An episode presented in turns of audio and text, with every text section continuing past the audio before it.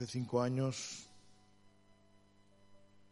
que recibimos este capítulo, para nosotros, yo no quiero, vaya, no puedo tampoco extenderme para leerlo, leerlo en casa,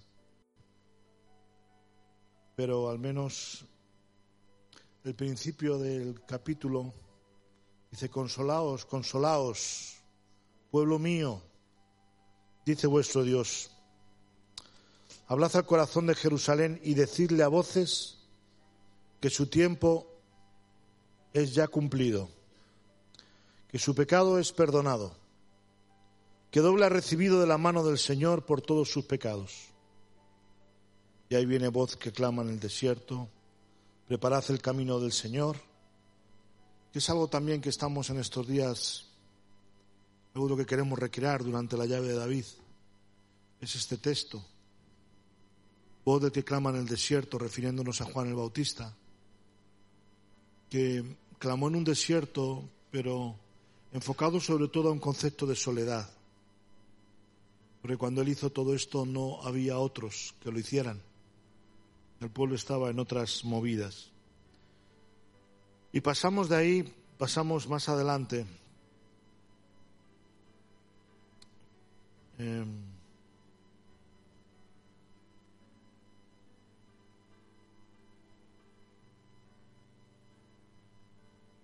al verso 27.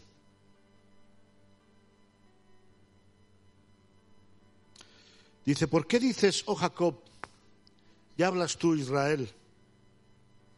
Mi camino está escondido en el Señor y de mi Dios pasó mi juicio. ¿No has sabido, no has oído que el Dios eterno es el Señor? ¿No has oído que, eh, que este Dios creó los confines de la tierra? No desfallece ni se fatiga con cansancio y su entendimiento no hay que no alcance.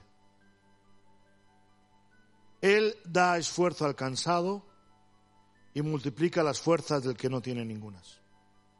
Los muchachos se fatigan y se cansan, los jóvenes flaquean y caen, pero los que esperan en el Señor tendrán nuevas fuerzas. Levantarán alas como las águilas, correrán y no se fatigarán.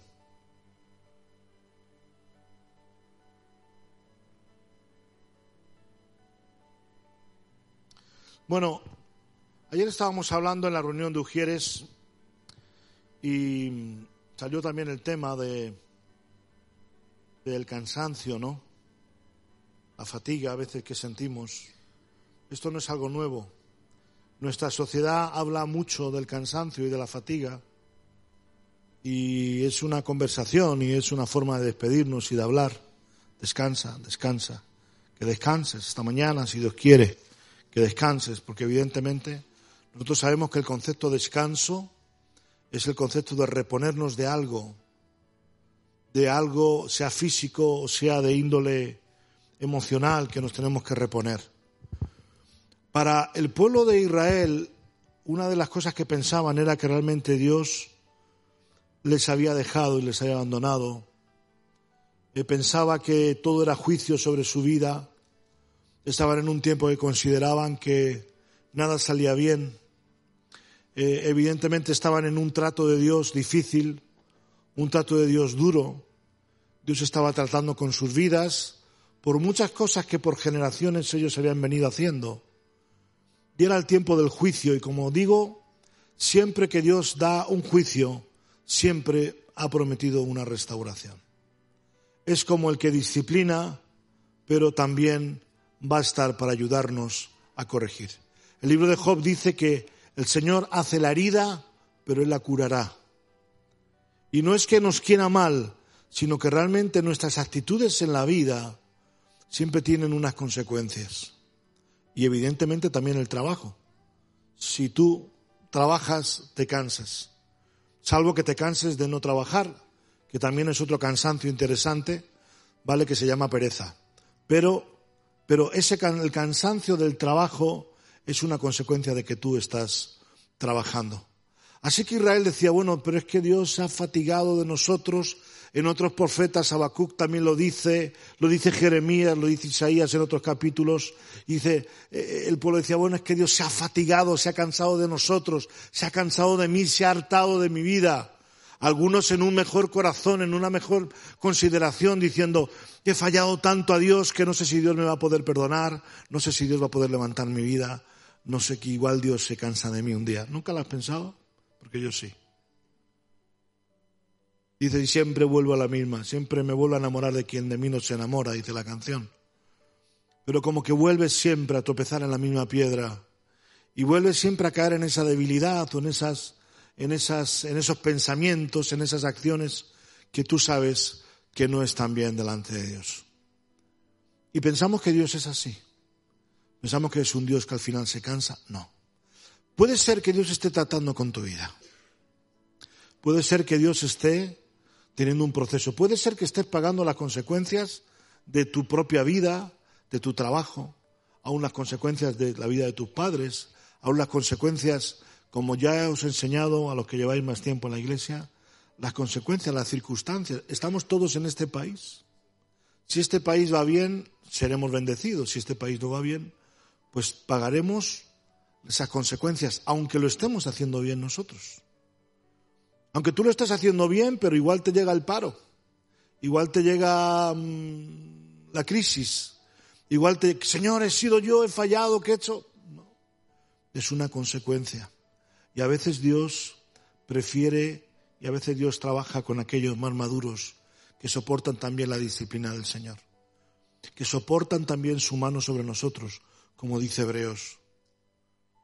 Si tú quieres crecer en las cosas de Dios y en el reino, tienes que saber que Dios tiene un trato contigo. Y ese trato es de amor incondicional, sí, pero a la vez ese amor incondicional Dios le lleva a trabajar con aquellas áreas de tu vida que tienen que ser educadas, que tienen que ser formadas, que tienen que ser corregidas. Y las circunstancias de la vida Dios las quiere utilizar para formatear tu vida, para dar forma a un hombre, a una mujer nuevos, que saben dónde lo que quieren y por dónde andan. Veíamos, como digo, ayer tocábamos esto, yo, yo tenía esto enfilado ya, pero digo, es cierto, ¿no? Que a veces nos cansamos, no estamos en las mismas condiciones. Y veíamos, y al menos yo veo, ya me lo habéis escuchado decir también otras veces, que aunque la iglesia parece que cada vez nos congregamos más personas, porque es cierto, muy despacito, pero cada vez nos congregamos más, sin embargo, a veces el servicio en la iglesia, bueno, a veces no, el servicio generalmente decrece. Son menos las personas que se ofrecen para hacer las cosas. Unos vamos envejeciendo, nos vamos haciendo mayores, no tenemos la misma fuerza. Em, otros se cansan, otros se fatigan, otros se decepcionan, pero sea por lo que sea, em, mantener el pulso y la tensión de, saber que la iglesia es un organismo vivo, es un cuerpo, y que cuando tu cuerpo se cansa, pues hay que darle descanso. ¿Sí? Y, y, cuando tú te cansas en tu vida, pues dices, pues es verdad, tengo que descansar y reposar. Pero quiero enfocar este, esta parte también en nosotros, porque, porque algo yo creo que estamos haciendo mal, hermanos. Y es precisamente cuando viene algún tipo de cansancio, de prueba en nuestra vida, a veces las consecuencias, lo primero que nosotros denostamos, lo primero que nosotros derribamos, es nuestro compromiso con el reino de Dios. Por lo que sea. Porque a lo mejor, como digo, fíjate, eres tan bueno, tan bueno, tan bueno, que tienes un problema de conciencia. Sientes que estás fallando a Dios y que no eres digno de hacer nada en la iglesia. Que no eres digno de servir que otros se van a dar cuenta de tu pecado. Te van a ver y cuida a ver si me va a mirar y algunos no te miran los ojos y tú, bueno, pues, ¿qué le vas a hacer? Otras veces también puede ser porque realmente haya una fatiga en tu vida, por las circunstancias, es verdad que a veces nos cambian. Pues no es lo mismo cuando tú estabas soltera o soltero y estabas ahí, que ahora que tienes hijos, que tienes hijos pequeños o tienes hijos en edad escolar no es lo mismo, tú tienes antes un turno que a las 5 de la tarde estabas fuera de tu casa, del trabajo, perdón, y a lo mejor ahora te toca quedarte hasta las 8 de la tarde. Eh, son circunstancias que cambian. pero no debería de afectar a nuestros compromisos con el reino de Dios. Porque el compromiso con el reino de Dios no es solamente con nosotros, no es solamente con las personas, el compromiso es tu relación con Dios. Dios nos ha salvado y como, digo, ese tiempo de salvación vino y Dios nos puso, Dios puso a sus discípulos predicando el Evangelio, se bautizaban y tenían una acción y un trabajo que hacer. Y unos se dedicaban a estar en la doctrina de los apóstoles, a buscar a Dios, a ayunar y orar, porque otros hacían un trabajo físico, un trabajo de ese tipo. Entonces, eh, si realmente por alguna razón tú te encuentras en estos puntos de la vida donde, donde, donde te has fatigado, te has cansado, donde por diferentes razones, como dice aquí, tú crees que también Dios se ha cansado de ti, pero Dios dice, vosotros sois los que os fatigáis y os cansáis. El joven es el que se fatiga y se cansa. ¿Por qué? Porque hace algo. Porque hace algo. Por lo, que tan, por lo tanto, la fatiga se puede comprender cuando uno está pagando un precio alto. Y generalmente digo que cuando uno está metido de lleno en las cosas de Dios, ayuno, oración, viniendo a las reuniones, estando ahí, es curiosamente, es cuando más lleno estás y más saludable estás. ¿Qué cosa? Por eso los jóvenes se fatigan y se cansan, porque a veces pensamos que con toda esa fuerza, el que sirva a Dios no puede tener el tipo de fatiga que nosotros estamos acostumbrados. Hay alguna cosa que debemos de rehacer y de reorganizarnos. Cuando nos cansamos, hermanos, cuando tú te cansas físicamente, ¿cómo repones tus fuerzas? Durmiendo. O sea, la forma de reponer tus fuerzas físicas es durmiendo. ¿Sí?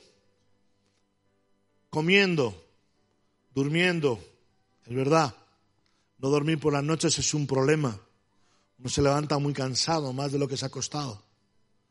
Eh, todas estas cuestiones de, de hoy en día, el estrés, tantas cosas, pero al final todos sabemos que se soluciona durmiendo. Eh, si tú tienes cansancio, otro tipo de cansancio, que no es el físico, nos cansamos en, nuestras, en nuestros pensamientos. A veces estás agotado de estar preocupado, hola, estar dándole vueltas al recibo que tienes que pagar y no puedes, dándole vueltas al que te quiso y hoy no te quiere, dándole vueltas a una circunstancia, a una identidad, algo que ha pasado en tu vida, a un trabajo que no va bien, a afrontar unos estudios que no te apetecen ni un pelo. Bueno, todo esto uno le da vueltas en la cabeza. No es algo de fuerza, pero agota tu mente también. ¿Y cómo descansa la mente?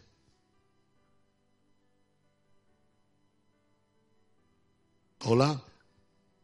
¿Cómo descansa tu pensamiento?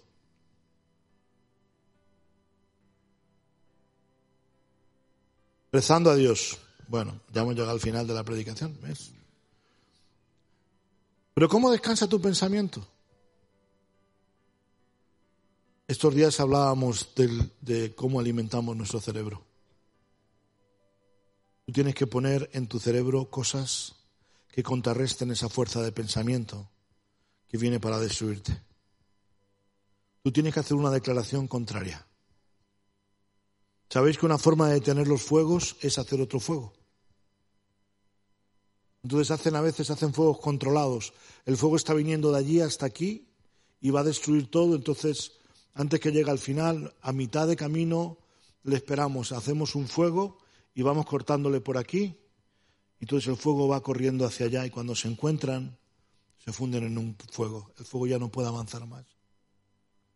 Y a veces también en el pensamiento, en nuestra forma de pensar, de interpretar, la vida nos agotamos. ¿Y cómo descansamos?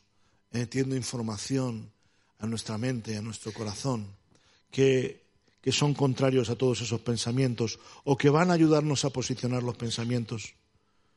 También nos cansamos en nuestro espíritu, en nuestro alma, en nuestras emociones. A veces nos fatigamos de ser siempre los que ceden. A veces uno se cansa de ser siempre el que tiene que sonreír, que tiene que echarse las costillas, una relación, una familia. A veces uno se cansa de perdonar. A veces uno se cansa de, soportar. A veces tienes ahí uno que es gotera continua en tu vida. Y eso te, te cansa, te agota. Te, te, te cansas de, de tener que aplicar todas estas cuestiones en tu vida, de estar siempre siendo agradable, te cansas a veces y te fatigas de las amistades tóxicas, de soportar a un jefe que le tienes que aguantar, incluso a tus hermanos, porque hay muchos que nos cansamos de soportarnos unos a otros. Nos fatigamos en eso. El, Espiritualmente, ¿también nos podemos cansar? Pues seguramente sí. ¿Por qué? Nos cansamos de estar en el arado. Recuerdo que alguien decía una vez que nosotros en la iglesia estamos siempre metiendo el arado. Ayuno, oración, ayuno, oración, ayuno, oración. Pues sí, te puedes cansar y te puedes fatigar de esto. Te puedes fatigar de, de no sé, de alabar al Señor. Porque ya estás las mismas canciones siempre. Y como además machacamos tanto las canciones, ¿verdad? Las ponemos cuando vamos al baño, cuando nos duchamos, cuando conducimos, cuando trabajamos. Las cantamos en la iglesia, las cantamos al levantarnos, al anochecer, al atardecer, cuando pasas el perro, cuando no se duerme el perro, le pones alabanza.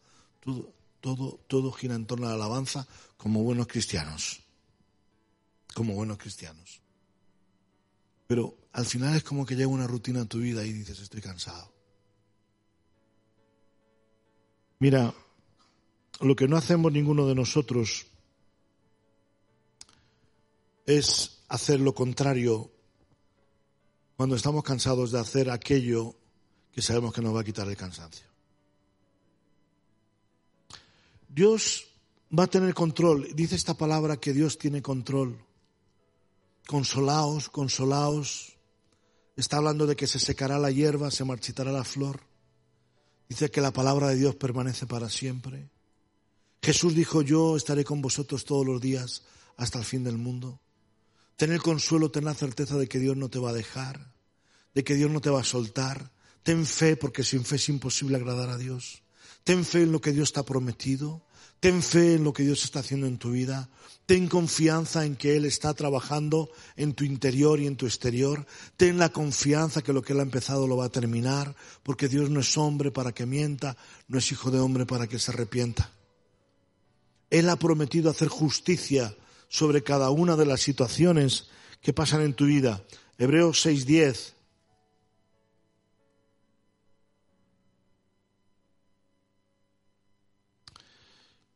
Gálatas, Efesios, Filipenses, Colosenses, hasta ahí. Gracias, Laura.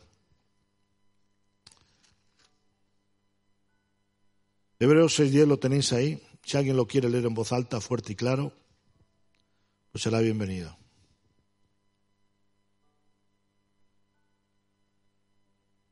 Hebreos 6.10.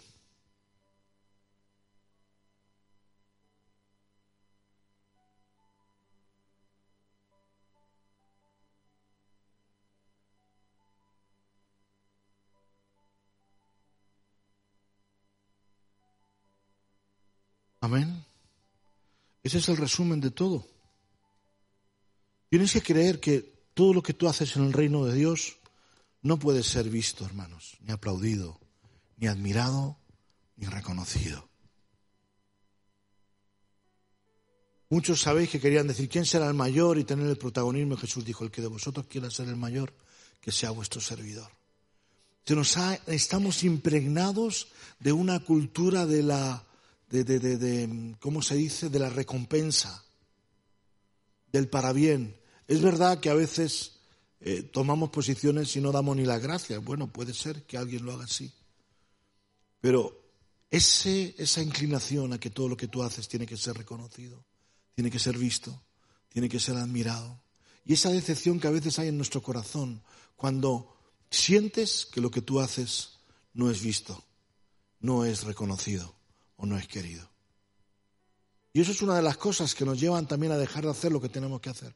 No estamos cansados, quizás estamos cansados de no encontrar el reflejo, porque el cansancio físico yo estoy hoy fundido, fundidísimo. Pero dormiré esta noche si Dios quiere y duermo y me levantaré mañana renovado físicamente. Por lo tanto, no es, y, me refiero que he estado todo el día aquí en las cosas del reino físicas. Es decir, el trabajo que tú puedas hacer en la iglesia no es lo que agota tu vida. No es, no es lo que te desgasta. Porque aún así hay, hay ánimo, es la forma de entender y de relacionarte con Dios en cuanto a lo que tú haces en la iglesia. O en lo que tú haces en el reino, no solamente aquí. Eso de querer ser vistos, reconocidos, eh, eso de que los demás tienen que saber que estoy y si no estoy, y, muchas veces no me han dado eh, la palmada en la espalda y yo espero la palmada en la espalda, digo, Dios mío, gracias porque hay gente que está, y lo, lo hablábamos ayer, hay gente que está domingo tras domingo, casi todos los domingos ahí guardados, con los hijos de todos los demás, menos de los suyos. Si todo el que hace algo en la iglesia para que no, para ser visto, estamos perdidos. Los que vienen aquí a las seis de la mañana a orar, se levantan a las cinco, a las cinco y media. Los que vienen aquí a la iglesia a pasar la aspiradora, a limpiar los baños, a meter la escobilla ahí en los bañitos. Los que vienen, los que están, los que dan. El esfuerzo que tú has hecho para poder dar una ofrenda, para cumplir con tus diezmos. ¿Y tú por qué piensas que Dios no ve todas esas cosas? El cristiano tiene que saber que es delante de Dios, delante de quien nos vamos a justificar, hermanos. El juicio delante de Dios va a ser nosotros delante. No podrás decir, es que el pastor que me diste, es que el marido que me diste, es que el trabajo que me diste, es que la miseria que me diste. No, tú delante de Dios vas a tener que afrontar quién eres y lo que has hecho. Por eso tú tienes que tener tus cuentas cortas y tus cuentas con Dios. Y por eso son tus cuentas y tu relación con Dios, lo de cada día, lo que tiene que contar a la hora de, de, de reponer tus fuerzas y de reponer tu vida.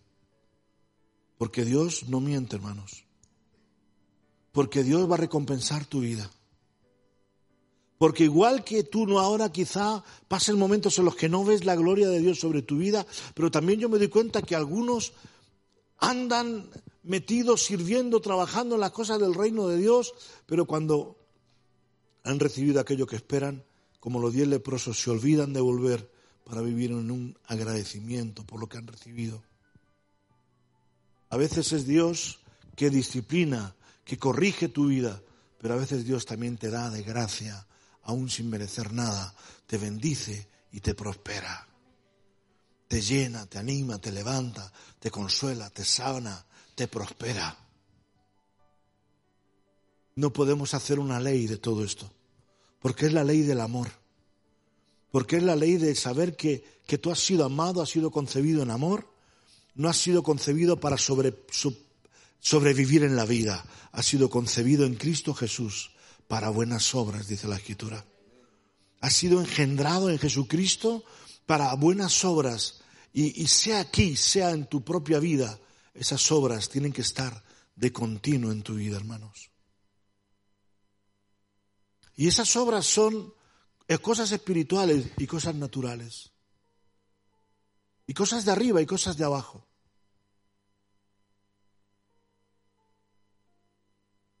Todo lo oculto será manifestado. No hay nada escondido, dice la palabra, que no salga a la luz. Hola. No hay nada escondido que no salga a la luz. No te preocupes que todo, y esto me lo digo yo muchas veces, digo, al final todo sale a la luz, pero luego ya cuando estoy bien con el Señor, estoy a punto de, digo, Señor, no me importa que no salga a la luz, ¿para qué? Que se queda ahí, qué marda. Si yo soy feliz, tengo lo que tengo, soy lo que soy. Ahora en los días grises, en los días oscuros, que también son muchos, uno dice, Señor, pero ¿dónde estás tú? ¿Te has fatigado de mí? ¿Te has cansado de mí? ¿Nadie va a reconocer mi trabajo? ¿Nadie va a reconocer mi esfuerzo? Porque tú a lo mejor en esto te, esfuerzas en poner ahí tu ofrenda, pero hay otro que se esfuerza en venir aquí esta noche. Hay otro que se esfuerza pues, pues en trabajar, en recoger, en, en ayudar, en servir, en, en tener ministerio, en cantar, en tocar un instrumento, en colocar una silla o darte una sonrisa o hacerte un café. El cuerpo es inmensamente rico y abundante. Y no le puede decir el ojo al pie que no te necesito. Pero él dice, fíjate hermanos, que quédate con esto. Que si tú eres ojo, tú no puedes llegar a decir, el ojo mío se ha cansado, hoy no veo, no miro. Todos sabemos lo que sufrimos cuando un órgano de nuestro cuerpo se cansa y no quiere trabajar. Hola. Ahí está. El páncreas se fatiga, no quiere currar más. Tu vida de esa manera. Pierdes un riñón, el otro tendrá que trabajar más. Ayer teníamos también esa conversación, ¿verdad? Que cuando se abra la veda para vender el cuerpo, que igual más de uno vendemos algún riñón, algún ojito, alguna cosa, para sacar un beneficio. ¿Eh? Para un trasplante, para algo, sí, claro que sí. Que uno quiere ser guapo, pues mi cara cuando me muera, claro. Eh, el caso es que aquí el cuerpo tiene que cumplir su función. Y tú tienes que cumplir tu función en el cuerpo. Y no puedes estar siempre pelándote con Dios o con tus hermanos o con tu familia o con tu congregación o con los ángeles o con los, bueno, con los demonios siempre hay que estar en guardia. Porque no son de fiar. Pero tú tienes que saber, no puedes estar en un pleito continuo, en una queja continua. Por eso dicen que la queja es el lenguaje del diablo. No puedes estar siempre quejándote para que los demás vean lo que trabajas, para que los demás sepan lo que te esfuerzas, para que los demás sepan lo que has perdido, para que los demás entiendan cuál es tu esfuerzo. Dios es el que lo ve. Dios es el que ve lo que tú has hecho y lo que tú has dejado. Y a todos nos gusta comer flores de vez en cuando, claro que sí. Claro que todos nos gustaría, pero, pero ¿y si no tienes quien te eche las flores? No le hagas culpable a tu hermano porque no te eche flores. Porque pues, a lo mejor no está fino para eso. Es verdad que en nuestro matrimonio, que con nuestros hijos, con nuestros padres, hemos aprendido en todas estas cosas. Yo sé que a algunos os cuesta mucho todavía decir que amáis a alguien o que le queréis, pero realmente son palabras de bendición que tenemos que depositar sobre la vida de los demás. Todo lo oculto será manifestado y dice la palabra también que hay de aquel que te haga tropezar. Hay de aquel que haga tropezar a uno de los justos. Más vale que se ate una rueda de molino, una piedra, y se tire con ella al mar ¿Por qué? Porque Dios está sobre ti. Porque a lo mejor hoy Dios no puede hacer nada. Si ahora estaba aquí una niña quitándose las botas, no sé qué, no sé cuántas, estás aquí, tú ahora no puedes hacer nada. Pero luego dirás, oye, ¿qué estabas haciendo? Y a veces Dios actúa así también con nosotros. Con nuestra vida y con nuestras formas. En ocasiones optamos por dejar de hacer aquello que nos ayuda. Si tú repones las fuerzas durmiendo, ¿por qué no, por qué no dejas de dormir y pruebas a ver? Nunca hacemos lo contrario, ¿verdad? No se nos ocurre decir, bueno, pues como estoy cansado esta noche, voy a quedarme en vela para sentirme mejor. Hola. No lo haces. Si estás sucio, sabes que duchándote te vas a sentir mejor. Lo mejor es que te acuestes así lleno de... No se nos ocurra hacer lo contrario de lo que sabemos que tenemos que hacer. Y en el reino de Dios los jóvenes se fatigan y se cansan. Pero la palabra clave es esperar. Los que esperan Señor tendrán nuevas fuerzas. Los que confían en el Señor tendrán nuevas fuerzas, no serán defraudados. Al que llama se le abrirá, al que pide se le dará. La obra que ha empezado Dios en tu vida la perfeccionará y la terminará. Pero lo que no debes de dejar de hacer es aquello a lo que Dios te ha llamado a hacer. Si es un problema físico, duerme, descansa, porque ya sabéis que estamos en un mundo al revés. Yo no sé que yo de verdad, como dice un locutor de radio, nos hacemos muy tontos, pero tontísimos. Porque te vas de vacaciones y vienes agotado. La depresión por vacacional, pero eso es un pecado. ¿Cómo puede ser? Digo, es un pecado, claro, porque a lo mejor el trabajo no te apetece ir a trabajar. Pero ya sabéis lo que dice la palabra, el que no trabaje, no coma tampoco. Las vacaciones son para descansar. Y cuando has terminado de descansar, es verdad que uno llega, cuando se toma cuatro o cinco días, ¿verdad? Pues uno llega los primeros días está todavía en la tensión. Luego ya se relaja, luego ya deja el reloj, luego ya va a otra cosa, va a otro menú, se levanta. Ah, entonces cuando llega el tercer día dice, ay, qué bien estoy, qué poquitas ganas tengo de volver. Pero luego cuando, por lo menos yo, cuando ha pasado un tiempo, digo, tengo que hacer esto al regresar, voy a hacer esto, voy a hacer lo otro. Pues mira, pues no, había dejado mi tiempo con Dios, recupero, recupero, remonto, y es un concepto del vuelo del águila. Levantarán alas como las águilas, empezarán a volar y el águila tiene un levantar a veces pesado, los pájaros pesados les cuesta, pero después simplemente se van dejando llevar. Termino leyendo este texto. El Salmo 16, otro, otro, otro capítulo precioso de la escritura, Salmo 16. ¿Dónde está Salmos? Salmos, Proverbios, Eclesiastés y Cantares. Hola hermanos, ¿estáis aquí o lo busca todo vuestro teléfono? El día que venga la quinta ola y nos quedemos sin electricidad os vais a enterar. Y para salvar el planeta van a prohibir las baterías de los móviles, ¿no? Y de los coches, pues a ver qué vamos a hacer. A pedales. ¿Eh? A pedales para hacer electricidad. Todos estaremos obligados con el tiempo a estar un día dando una dinamo para hacer para hacer luz. ¿Que quiere luz en tu casa? Desde el niño pequeño hasta el mayor, por turnos. Venga. A pedalear. Guárdame, oh Dios, porque en ti he confiado. Qué bonito. Oh alma mía, dijiste al Señor, tú eres mi Señor. Para los santos que están en la tierra, perdón, no hay para mí bien fuera de ti. Para los santos que están en la tierra y para los íntegros es toda mi complacencia. Se multiplicarán los dolores de aquellos que sirven diligentemente a otro Dios. No ofreceré yo sus libaciones de sangre, ni en mis labios tomaré sus nombres, no me voy a mezclar con ellos.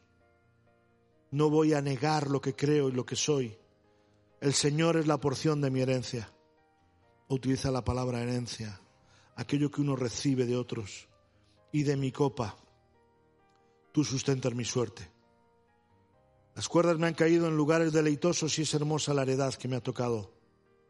Por eso bendecirá el Señor el que me aconseja. Aún en las noches me enseña mi conciencia. El Señor ha puesto siempre delante de mí porque está a mi diestra, no seré conmovido. Se alegró por tanto mi corazón y se gozó mi alma. Mi carne también reposará confiadamente, porque no dejarás mi alma ir al infierno, ni permitirás que este santo vea corrupción. Me mostrarás la senda de la vida. En tu presencia hay plenitud de gozo y delicias a tu diestra para siempre. Así que hermanos, se trata de ir a su presencia. Termino, como digo, con este verso de Lucas, capítulo 7, verso 7. Aleluya, gracias Señor. ¿Estás aquí todavía? Lucas 17, verso 7. Ahí tenéis, mejor le fuera que se atase una rueda de molino al cuello. Dice, entonces el Señor le dijo en el verso 6, si tuvieras fe como un grano de mostaza, podríais decir a este sicómoro, desgárrate y plántate en el mar y os obedecería. ¿Quién de vosotros teniendo un siervo que ara y apacienta ganado, al volver él al campo luego le dice, pasa, siéntate a la mesa, hombre, descansa? No le dice más bien, prepárame la cena, ciñete y sírveme hasta que haya comido y bebido, y después de esto come y bebe tú. ¿Acaso de gracia da gracias el siervo porque hizo lo que se le había mandado? Pienso que no. Así también vosotros, cuando hayáis hecho todo lo que se os ha sido ordenado, decís siervos inútiles somos, pues lo que deberíamos de hacer, hicimos. Amén, hermanos. Todo esto que os estoy diciendo, ¿por qué lo digo? Porque está bien que nos cansemos físicamente. Está bien que nos cansemos emocionalmente. Pero el cansancio espiritual no se soluciona abandonando nuestro llamado y nuestro compromiso. No se soluciona dejando de orar por las mañanas y dejando de hacer el devocional porque estás cansado. No se soluciona relajándote en aquellas cosas en las que Dios te ha hecho ver claramente lo que tenías que hacer. No se soluciona dejando de leer la Biblia, ni dejando de congregarse como algunos tienen por costumbre. No se soluciona dejando de hablar a tus hermanos, dejando de tener comunión con ellos. No se solucionan así las cosas de tu fatiga espiritual. Si hay algo que los demás han hecho mal para tu vida, tienes que perdonarles. Si hay algo que no te gusta en la vida, cuántas cosas hay que no nos gustan. Como aquella canción que decía, si yo tuviera una escoba, cuántas cosas barrería. Pero no lo podemos hacer, ni lo debemos hacer. Estamos aquí, hermanos, porque todos nosotros hemos sido capaces de oír a Dios en mayor o menor medida y obedecerle. Y porque el ojo ha dicho, soy ojo, voy a ver. Y el oído ha dicho, yo voy a oír. Y el pie ha dicho, yo voy a caminar. Y el brazo ha dicho, yo voy a avanzar. El cansancio es normal, pero se quita durmiendo y descansando. Pero los que esperan en el Señor tendrán nuevas fuerzas. Espera en Él. Confía en Él y Él hará. Y te concederá las peticiones de tu corazón. Encomiéndale tu camino. Y si hay cosas injustas en tu vida, hay gente que está haciendo lo indebido contigo. Si sientes que nadie valora lo que tú haces, ni aquí ni fuera de aquí, pues tienes que arreglarte con Dios y entrar en paz. Él estaba dando su vida por el mundo y nadie estaba solito ahí en aquella cruz. Nadie se identificó con él. Asustados corrieron unos y corrieron otros. Pero Dios tiene un propósito para tu vida. No dejes porque relajándote, dejando de hacer aquello que Dios nos ha llamado a hacer, no vamos a solucionar los problemas de la vida. Ponte de pie, hermano, hermana. Aleluya. Aleluya. Cierra tus ojos ahí donde estás. Oh, Espíritu Santo. Cierra tus ojos, levanta tus brazos al cielo. Levanta tus manos al cielo. No sé, ya, ya quedan todavía menos fuerzas esta noche. Vamos a dormir, vamos a intentar descansar. Jesús dijo, traed, dejad. Si alguno está cargado y cansado, venga a mí, porque yo le haré descansar. Porque mi yugo es fácil, porque es ligera mi carga. Aprended de mí que soy manso y humilde de espíritu. Así que tienes que saber aprender a llevar tus cargas delante del Señor. Espíritu de Dios, ven esta noche, Señor. Sobre todo cansancio en nuestra mente, en nuestro corazón. Sobre todo aquello que nos ha decepcionado. Sobre todo aquello que nos ha agotado, Señor. Si nos hemos enfriado, si hemos perdido el aceite, si hemos perdido el ánimo, la ilusión, Señor, oramos para que venga esto a nosotros, Señor. Oramos, Señor, para que tú vuelvas a derramar, para que tú hagas, Señor, como hiciste en Israel. Vuelvas a visitar la casa del pan, vuelvas a visitar este Belén, Señor. Vuelvas a visitar nuestra vida, vuelvas a visitar nuestro corazón, para ayudarnos a vivir con fe, a servir con fe, a trabajar con fe, a avanzar con fe, con dependencia, Señor. Oh, ven Espíritu Santo. Ven Espíritu de Dios en esta hora. Ven Espíritu de Dios. Ora por alguien que esté a tu lado. Ora por él, por ella, para que realmente para que Dios le ayude a descansar físicamente, pero a no abandonar aquello que es vital para su vida y que Dios le ha mostrado. Oh, aleluya. Declara esta palabra, di levanta alas, levanta alas como las para que, para que corra y no se canse, para que corras y no te fatigues. Los que esperan en el Señor tendrán nuevas fuerzas, tendrán nuevas fuerzas. Aleluya. Aleluya. Amén. Amén. Amenuya.